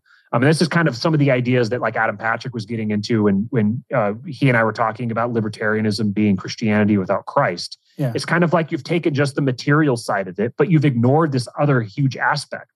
So, for example, if there are people who are in your society using maybe it's advertising or social media algorithms or different phenomena like that that are not per se violating the non-aggression principle but they're still having a degenerative effect on your society if people are creating technologies and and and, and engaged in like shady marketing that's getting people addicted to technology that's really bad for them really harmful for them mm-hmm. or um, you know selling uh, seed oils as food or those kinds of things, your I guess seed oils is still a materialistic thing, but those sorts of things are not are not covered under the NAP. So there's this idea that like, well, if everyone could act according to the NAP, then everything would be all hunky dory. But if those things are not covered under the umbrella of the NAP, but those things are still have a major deleterious effect to society, perhaps even more than than actual physical violations of other people's property, or um, explicit examples of fraud or blackmail or, or hmm. extortion or those kinds of things, then if your goal is to create like a harmonious, peaceful society and you're not taking this stuff into consideration, yeah. then you're never going to get there. And seed oil is materialist, but the high time preference that it incentivizes is not. There you go. Yeah. Right. And and ultimately, if you're degenerating people's, you you cannot. I, am convinced of this. You cannot separate uh, physical health and spiritual health with a human being. Sure. If you're in poor physical health, you're going to be in poor spiritual health. And if you have poor spiritual health, you're going to be you're going to have poor physical health. They're they're connected ultimately because we're we're not one or the other. We're both. And the and the two feed each other. They they're linked together. Yeah. I mean, so this this is another one of those hard conversations. Like I don't want to I don't want to think, you know, well, I don't want to think this is something that's universally bad. Like the trade-off of the high time preference that seed oil incentivizes and the arguably poor health that it causes that also means though that lots of poor people are able to eat tastier food which is I, I, would say that's a good thing i mean you know the difference between boiled chicken and chicken that's grilled in a in an oiled skillet is not negligible so it does raise the quality of life, kinda, doesn't it? I don't know. Is it is it uh like is is making poison tasty? Is it is that like a positive aspect of it? I don't um I and guess that I, would get get back to your that perhaps if you're judging things on a materialist level, because if yeah. your material experience is improved, then you might say, "Oh, well, this is a good thing." If you, but you're ignoring what's happening under the water or under like under the surface earlier you mentioned that you know you used to you used to think that jesus you know were he alive today or whatever he would be an ancap um, or that the the the the like the scriptural political ideology is anarcho-capitalism um, and my question at that point was like okay so what's wrong with anarcho-capitalism being like the layer one of of this and then the spirituality aspect being the layer two? But that's not that's not that doesn't make sense. I mean having having talked you know for the last hour and a half i think that that just doesn't make sense that you can't really separate the two. Like Mm-mm. The and or at the very least you can't separate the two and still be a believer in the bible mm-hmm. correct or right this is Christ, this is a uh, um one one phrase that was coming to mind when we were talking about the nap just a second ago was necessary but not sufficient. I guess that's mm-hmm. probably that might be one way I would frame it. Sure.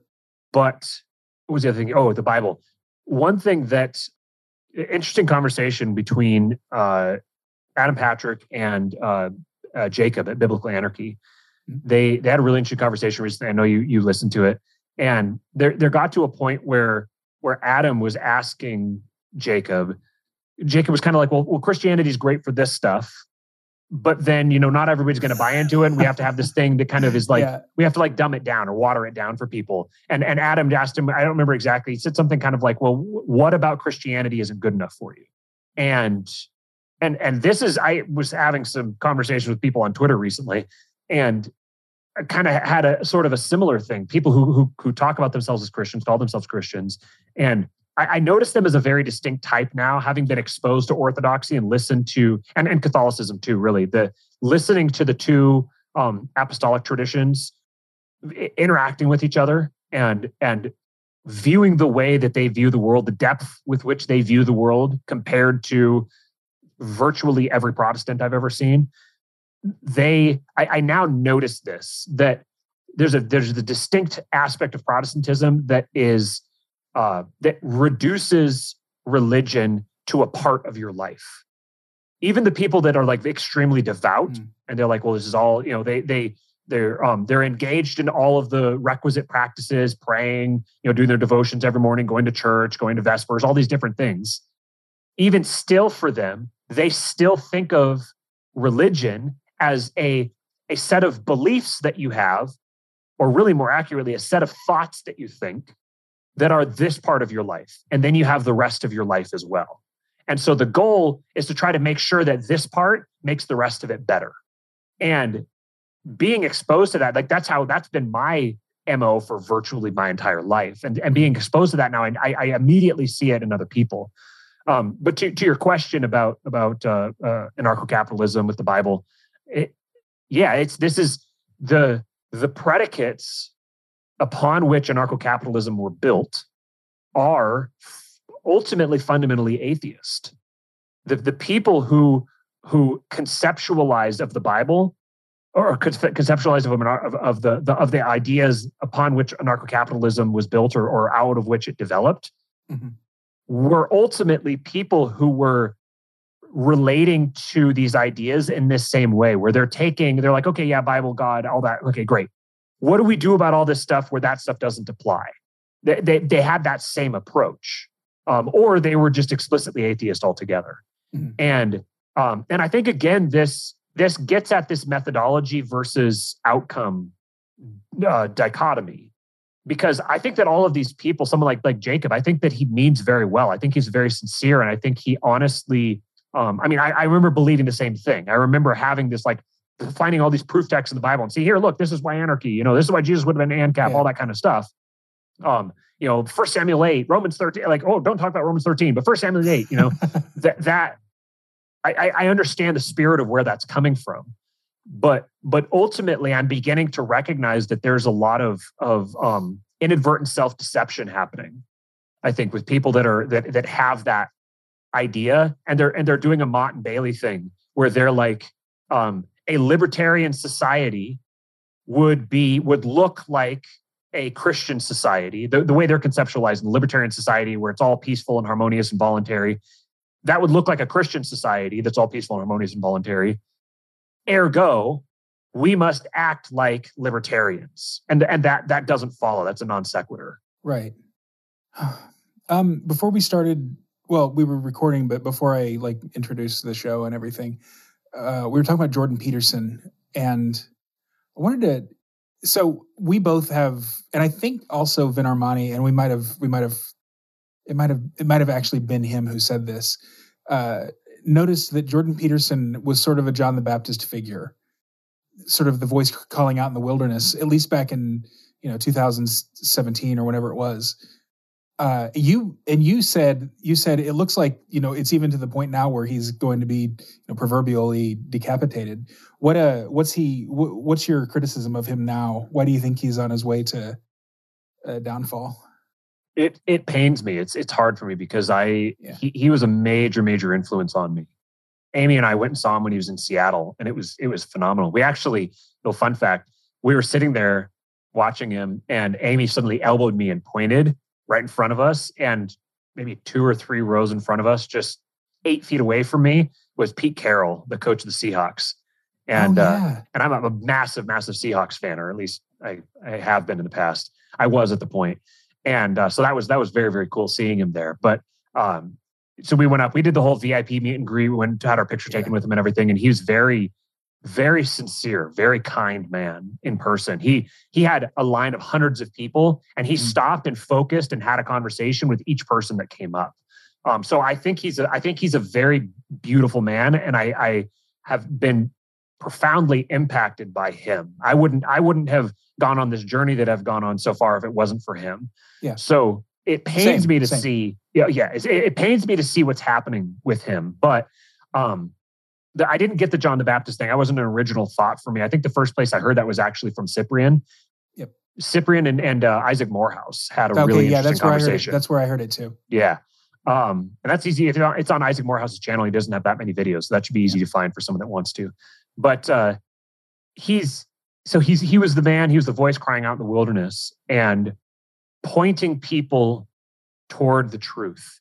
There's there's you and I, there's hundreds and thousands, probably, maybe even millions of people who have returned to church, who gotten their act together, who have who have had a their life has improved in a positive direction because of what he has done and said. And but apparently, so there's there's a story he's told before about how he actually had a presence appear to him, a voice, a light, something like that that came to him and basically gave him a call, like a like an apostolic call. And he rejected it and said, like, no, it's not for me, it's not the right time, something like that. He turned it down. And all of his shit hitting the fan all happened right after that. And Hmm. now you you watch the man and he's clearly extremely tormented. You watch his videos, you watch him reasoning through this stuff, especially watch his conversations with Jonathan Pageau. He's clearly agonizing over all of this, and he does not want to give in. He's wrestling with it, and I still, I, I, I, I, I pray my heart out for him that he eventually does follow where God is leading him, that he actually does answer the call. But, you know, it just watching the way that he handled the whole vaccination thing was kind of telling. You know, he, he, uh, it's, he should be able to see very clearly what's going on here, but he doesn't want to. He doesn't want to recognize what's happening because I, because I think, frankly, he couldn't cope with number one, his beloved institutions he couldn't cope with acknowledging or accepting that they are corrupt to the core because ultimately he's an academic he's a, he's a, he's an academic through and through and one of the first people that i ever heard really put him put his feet to the fire on this was milo yiannopoulos he went on his show a couple years back and he said he said the, the real big difference between us is you want to save the institutions i want to burn them to the ground and then milo said he added to it and he said you want to save the institutions because you want a position of esteem within them I thought that was that was a very insightful point at the, Wow. at the time. This was this was before Jordan had his whole meltdown and everything. This was probably 2018 maybe. Um, but he now I just saw today he just announced his new tour that he's going on and he's partnered with Ticketmaster and guarantee every single one of his his events is all going to have vaccinations required. It's all going to be you know he's it, it seems like he's deliberately blinding himself to what's going on. And I'm not necessarily saying that he need, that he should be martyring himself or, or dying on these hills, but he he made a lot of money off of people by pointing them toward the truth, by by by treating himself as a truth seeker. He's put himself in a position of significant influence.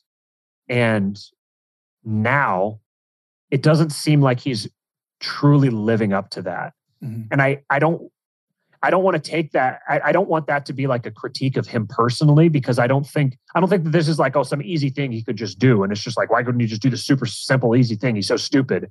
It's not that.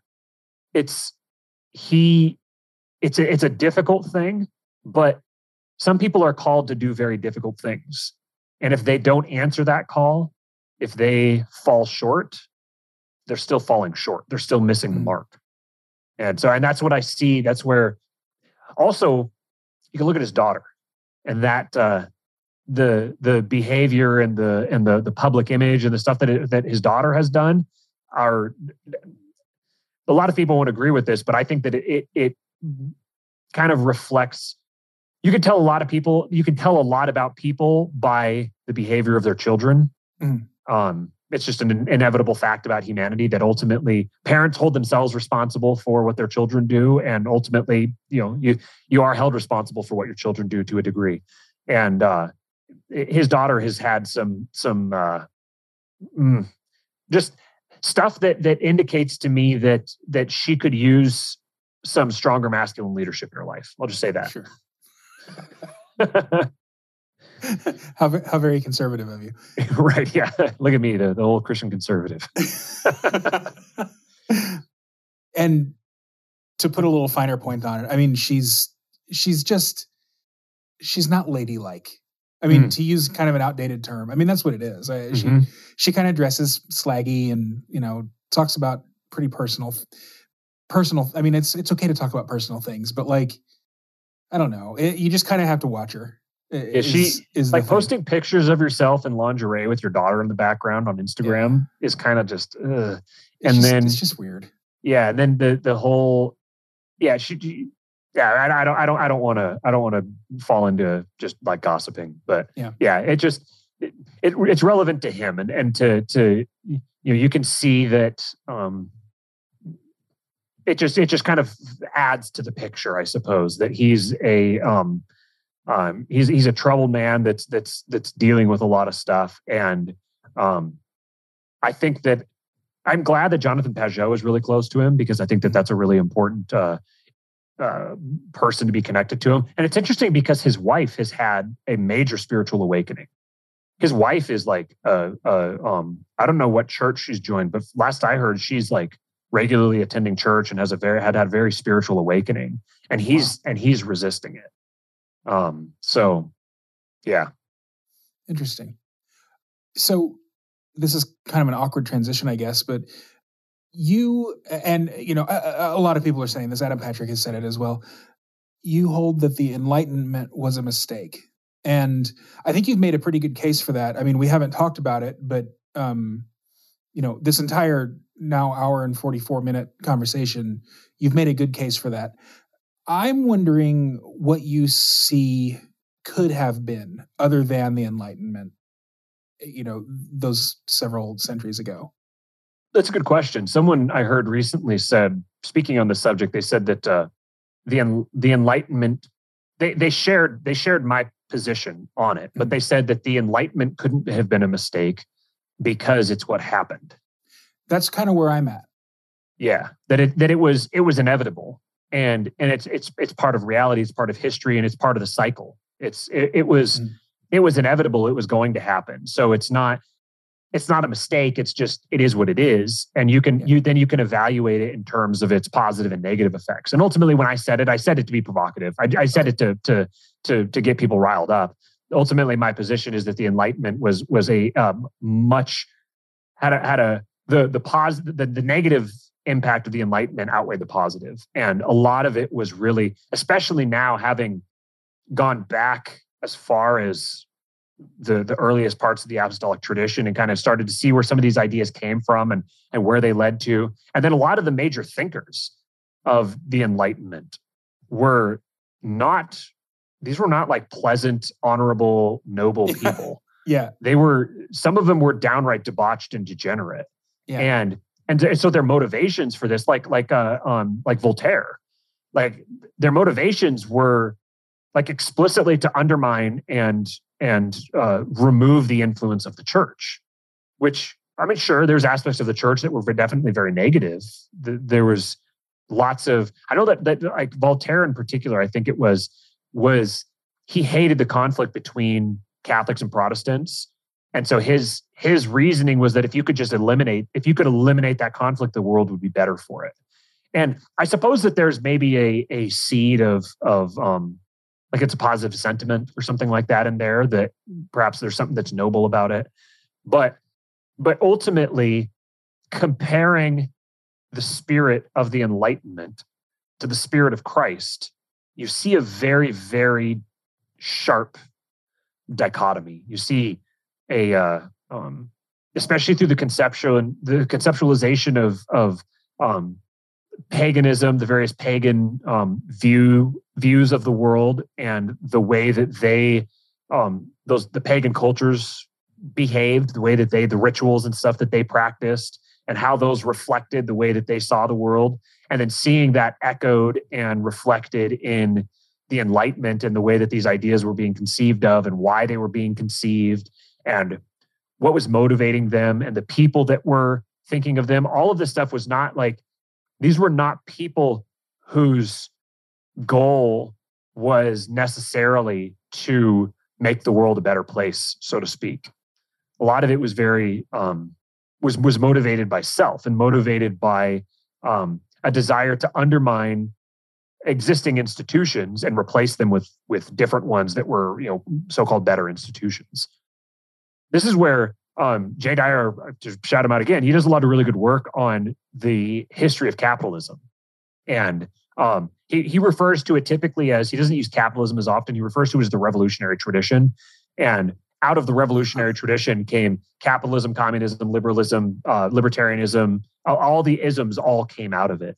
And what he very in great detail outlines is that these were these were largely aristocratic and mercantilist notions that were being developed by people whose financial interest was directly affected by the sovereignty of kings. And they wanted to undermine the kingly sovereignty. So they thought if we can conceive of a system that will will uh, will, will will induce people to act to to leave past allegiances and act according to new ones essentially we'll have more customers. That's kind of the the the the, the motivating spirit of it. So like tariffs originally the, the purpose of tariffs was essentially so that kings could protect their territory and protect their people from merchants from from merchants whose goal was to who didn't have an allegiance to a country necessarily. Mm-hmm. their goal was just to expand their own their own horizons. And they saw the fact that a king owned a territory and wasn't necessarily going to play ball with them well that's that's bad for business. So uh, there's there's there's a long elaborate over generations all of these these ideas were being developed but they were motivated these weren't motivated by people who were like um you know well this would they weren't motivated by like compassion for the human race. They were like how can we change the existing system so that my personal position will be better or the position of the people i care about will be mm-hmm. better at the expense of someone else. That's pretty cynical. Yeah. But it, but it's also inevitable. It's also like this is this is the story of this is the story of humanity. This is the story of as far back as you want to go this is this is the way that that human beings divorced from divorced from their creator this is the way that human beings behave. Mm-hmm. As we exit the enlightenment era and enter into this new thing that i mean cyprian has called it the dim age to kind of differentiate it from the dark age. But the you know i mean the dark ages are so called i mean they weren't they weren't actually dark ages. Not at all. That's when the world's greatest art and architecture and some of the most beautiful and glorious traditions that we have came about like that's why that's why i would consider myself more you know white pilled which I, I, I don't i don't really like the the pills as i've told you but like i'm i'm extremely optimistic especially for you know the next several centuries, if you mm-hmm. know, if not the next couple, you know, the next decade or so. We're entering a new age of like glory and honor, and that's that to me is kind of cool. Like, yeah, I've, I've said that I'm short term pessimistic and long term optimistic. Yeah, I think that uh, one one interesting point about the Dark Ages was uh, uh, I was listening to a to an Orthodox uh, subdeacon who was doing a, a, catechism class, and he was talking about this, and he said, "Dark Ages." He's an old guy from Kansas or something like that. He's like, "Dark hmm. Ages." He's like, "The only place the Dark Ages happened was in Europe. There was no Dark Ages in the East. The the the so-called Dark Ages in the East was a time of great prosperity and art yeah, and, and literature. And and what's interesting is that Rome sacked Constantinople and brought back all of this stuff from Constantinople, yeah. and then the Renaissance happened. Yeah. The Renaissance I mean, immediately followed after it. That's how Thomas Aquinas learned Aristotle. Mm-hmm. Right, right, right.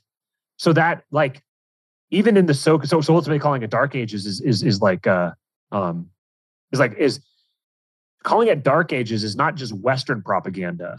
It's it's uh enlightenment western propaganda. Yeah. or post enlightenment western propaganda. Um i think it was was it rousseau who called it the dark ages? Oh i, I don't no remember. idea. it was the, the, term was coined by it was either rousseau or Vol- might have been actually voltaire who might have who might have said it. But uh um, and so, and the, the goal there was to say it was dark because that's when the church was in power.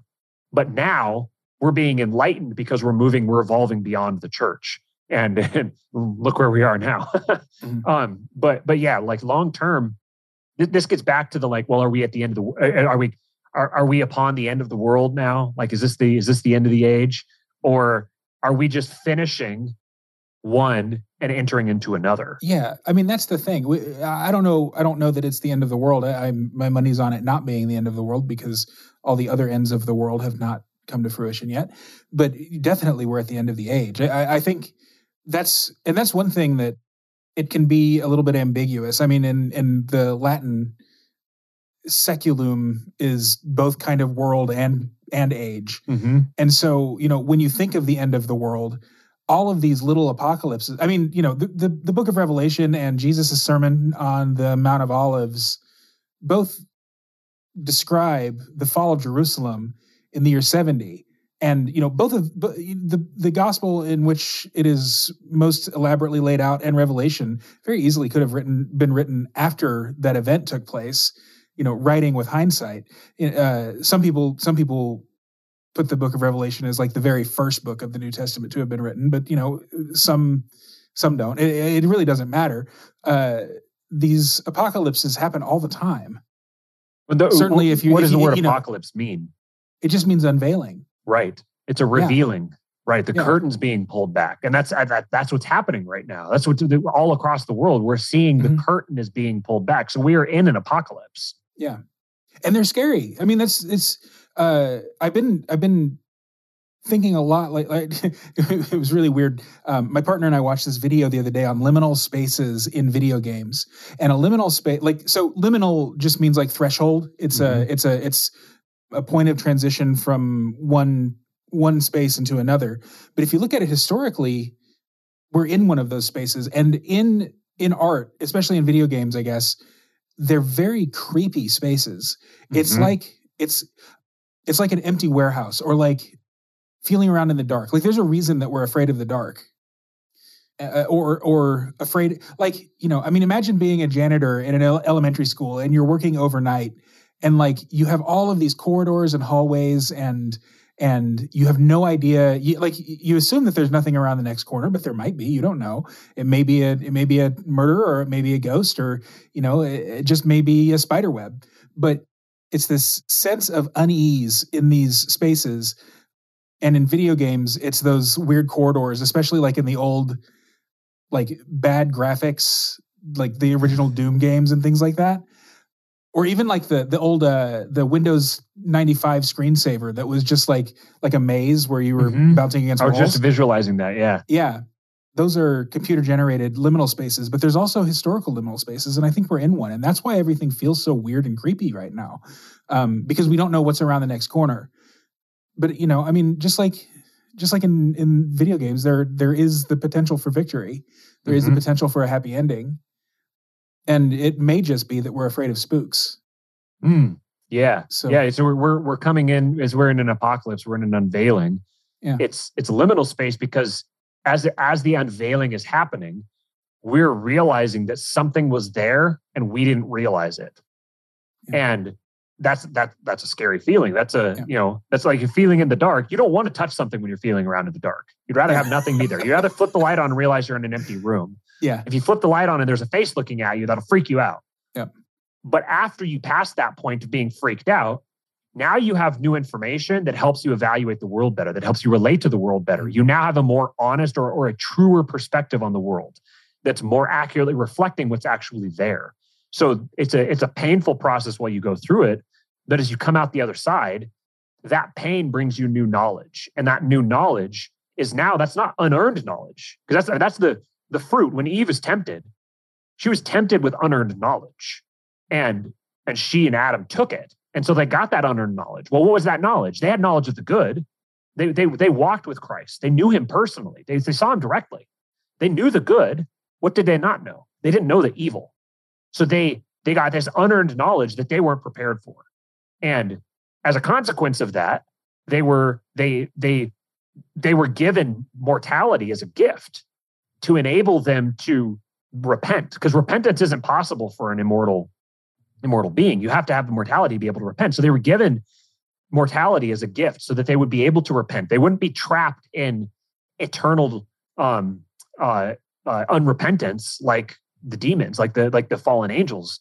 But they were they got this unearned knowledge. But when you get when you go through a painful experience and you come out the other side with knowledge you earned that knowledge. Mm-hmm. you paid for that knowledge with the pain mm-hmm. of the experience.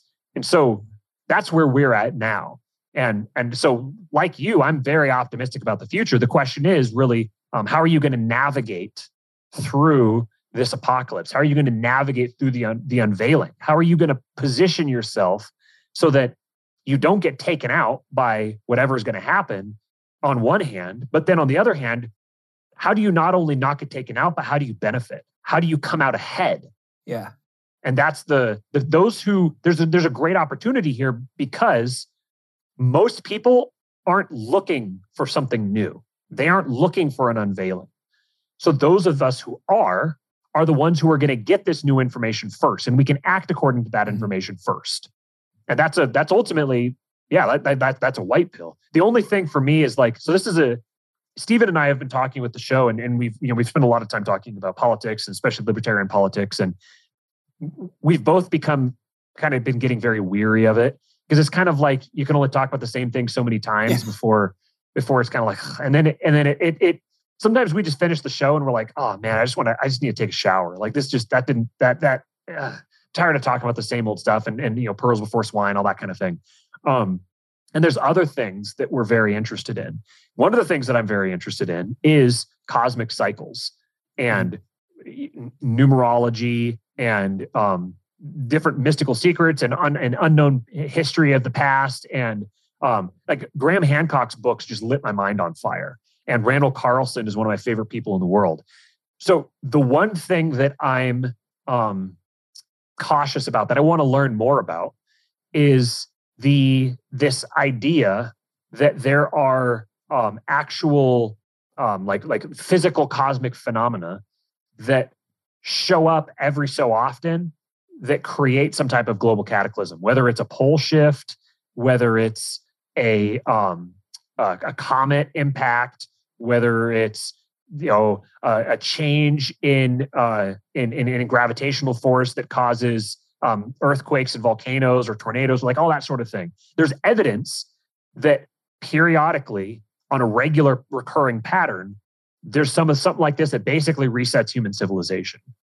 And according to these patterns, we may be due for something like that. We're either due for a small one or we're due for the big one. And really, that's what the Mayan calendar was pointing to. Yeah. The Mayan calendar wasn't saying it's going to be the end of the world. They said it's going to be the end of the fourth age. And it wasn't that it's mm-hmm. going to be on December, what is it, 20th, 21st, 20, whatever the date was in 2012. That was a miss, that was a miss, uh, a commercialized uh, misinterpretation of the whole thing. What it mm-hmm. was was that that was the that was either the beginning of the age or the midpoint in the in the period where it was like around this time is when the fourth age will end and the new age will begin. And within the Mayan tradition, each of the ages that ended, the end of the age was associated with massive cataclysm, with like flood narratives and um, fire and brimstone. So, so that's so. It seems like we're transitioning into a new age for sure. And my question is: Is all of this stuff ha- that's happening? Um, is it is the new age that's going to begin? Is this transition purely a um, like cognitive or psychological or philosophical change, or is there an actual physical phenomenon here? Is there is there a physical dynamic to this? There's a channel that Andrew uh, Popular Liberty has turned me on to called Suspicious Observers, and the guy is it's it's observers is spelled with a with a zero instead of a, an O. The the guy's name is Ben Davidson, and he um, he specializes in in studying the sun and um, the the magnetism on the earth and the different plates and the the climate and all this sort of thing. He's incredibly prolific, and part of his theory is that a lot of these cycles that we see are driven by sun activity, um, by uh, uh, uh, like uh, bursts of radiation and that sort of thing. And essentially, his his hypothesis is that we're due for a big one, and the big one is on the level of like a large part of the United States will be underwater, mm-hmm. or um, you know, potentially even potentially even the biggest, like the the big mamma jamma, the biggest of the big one that um, is like Atlantis being destroyed. It's like it's like resetting human civilization back to hunter gatherer, yeah. and if something like that was going to happen, it's going to be somewhere between like 2030 and 2050 is kind of what the what the what it looks like according to the different patterns and stuff. So so that's what's like hanging in the back of my mind. Like, is there something like that coming? There's a lot of evidence that it is. The the the North Pole is moving constantly. Magnetic North Pole, it's moving and it's accelerating. It's moving at something like 50 feet a day or something like that. And it's and it's accelerating and has been. And so then there's also really interesting theories on um, on like pole shift stuff and um, like the it, it, one theory is that it, there isn't a there's no such thing as an ice age per se. There's always an ice age. It's just that the ice age is localized on the poles and the poles shift. Hmm. Okay. And so when the poles shift, then something else becomes the ice age. Something else that now is in an ice age, and everything else all melts and thaws out and looks like, oh, there was an ice age here once. Well, it's not that there was an ice age there once, it's that that used to be one of the poles. Okay. And the Earth's crust shifts every so often on a, on a, on a regular pattern. And this is what's caused all of these myths and stuff of the past and all this evidence of global cataclysm and everything. So that's a really this, interesting theory. All of this stuff is laid out at suspicious observers. I don't know if the pole shift thing is is from him. That's something that I got from uh where did I get that from? I think Graham Hancock talks about it. Randall okay. Carlson may talk about it. And uh um yeah, ask Andrew about it. Andrew will okay. have good stuff to direct you for um that's, for that. That's pretty but, interesting. I'll, I'll do that. So those those are the kinds of things that that like this is the stuff that I want to talk about on the show going forward is trying to understand these kinds of these kinds of dynamics. And uh um, so yeah, so so from a from a purely social level, I'm very optimistic about the future. My question is, are yeah, are, are we going to be alive to to experience that that future, or is, some, is something going to hit the reset button? Yeah. But like uh, like Jason Stapleton says, one of my favorite things I've ever heard from anyone anyone say is, is never bet on the end of the world because it'll only happen once, and when it does, you'll have bigger problems. Mm-hmm. It's a good yeah, it's good words to live by.